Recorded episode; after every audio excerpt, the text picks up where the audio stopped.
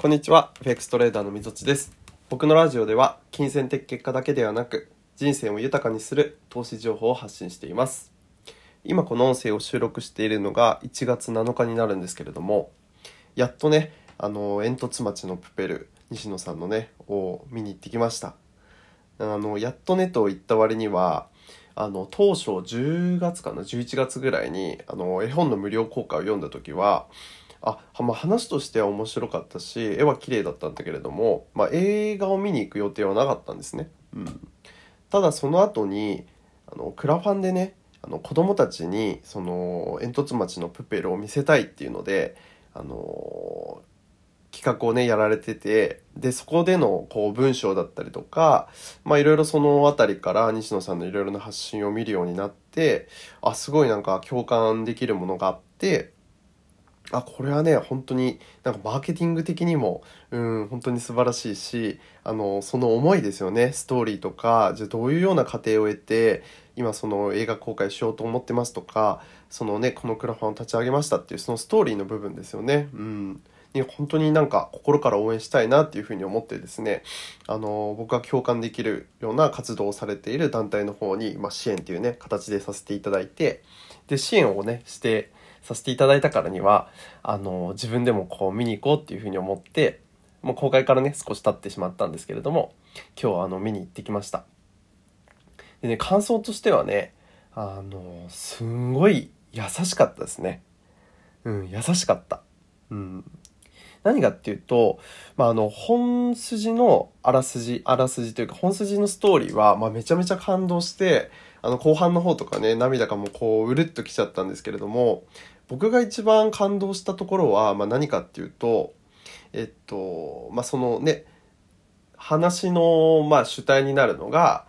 まあ、煙突町の話なんですけどね。で、煙突がこういっぱい立ってるから、もくもく黒い雲がもくもくしてて、あの、星なんかね、見えないっていう、なんか、そういう、そんなのおとぎ話だっていう世界で、で、それを信じている、まあ、親子が、まあ、それを証明するというかね、うん。なんかそういうのが、まあ、ざっくりとしたあらすじなんですけれども、それに対して、まあ、そんなね、あの、嘘ばっかついてんじゃねえよ、みたいな、うん、なんか、すごいなんか馬鹿にされたりとか嫌がらせを受けたりするんですけれども、その嫌がらせをしている側の人たちの描き方っていうか、なんかそれがね、すごく優しかったんですよね。うん。で、今回のこの煙突町のプペルって西野さんもおっしゃってたんですけど、まあ、自分の自助伝的なね、話をベースにしてるっていうのをおっしゃっててね、うん、当時なんか絵本をこう書き始めた時とか、周りの芸人さんからね、お前頭でもおかしくなったのかみたいなね、なかなかこう、やっぱね、書く作業って進まないじゃないですか。うん。っていうので、こうね、馬鹿にされたりとか、なんか心配されたりとかね、オンラインサロンやるってなって、こう、詐欺かとかね、宗教かみたいなね、言われている中で、まあなんかそんななんか自分の物語をね、あの、こう入れ込んだっていうことをおっしゃってましたけれども、やっぱその対する周りにこう揶揄されるような人たちの描き方ですよね。これが本当になんか、うん、ただの悪役として描かれてないですよね。うん。なんか、あからさまに、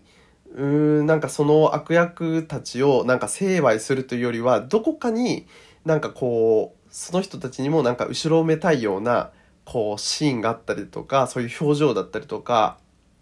うん。まあ、大々的に、あの、取り上げられているキャラクターもいたりいなかったりするんですけれども、僕はなんかその、なんか、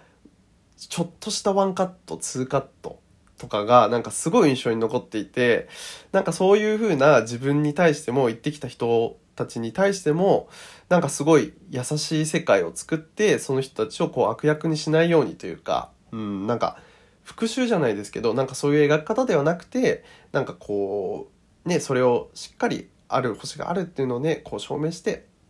じゃあこうみんなで、こうなんかより良いね、あの世界を作っていこうよみたいなね、なんかこういう、なんかな、なんだろうな、そういう風ななんか繋がるような話で、なんか本当にそこにすごい優しさを感じたんですよね。うん、全然なんか大筋のストーリーの話じゃないんですけど、なんか、うん、そこになんか西野さんのこう優しさだったりとかね、なんか結局そういうなんか活動とかそのクラファンでもなんか僕がこう共感できて支援できたりとかさせてもらったりだとか、まあ、今回こう映画にね見に行けたのもなんかそういうなんか、うん、優しさみたいなものになんかすごい共感して応援したいからなからあのそういうふうにしたんだろうなっていうのをなんか改めて、うん、思ったんですけれども。でなんか何がこうやっぱ一番共感したかっていうとうーん、まあ、何かというか、まあ、僕もなんかこういう投資の情報とかを発信してるんですけれども、まあ、実はビジョンとしてはあの子供たちが生まれてきたらよかったって思う子供を世界にまあ一人でも増やしたいっていうのが僕のビジョンとしてはあるんですね。まあ、夢なんですけど、うん。ただ、なのでそういうことがあって、で今までね、僕、まあ、プロフィールとかには書いてないと思うんですけど、確か。あの、学生時代保育園のね、とか、あと学童行ったりだとか、なんか個人行ったりだとか、あとは前職のね、あの会社員時代も、まあ、実は子供向けにね、商品を作ってたりとかしたんですけれども、うん、今はね、こう投資をやってるってことで、まあ投資とね、子供ってなかなかこう結びつかないような部分はあるかもしれませんけれども、うん、なんかこう自分がやってないもので、何かをしたりとかないもんねだりするんじゃなくて今自分がねこう持ってるものの中でじゃあそこのビジョンに向けて、うん。まあ、日々こう楽しみながらも、うん、そこに向けて自分がこう何かを残してねこの世をされるようにね、うん、なんかそういうようなことをまあ改めてやっていきたいなっていうのでねこうすごいなんだろうなあの聖火リレーじゃないですけどすごい炎を分けていただいたようなね、うん、気持ちでなんか本当にその優しさとねあの、ま情熱にあふれた映画だったなということで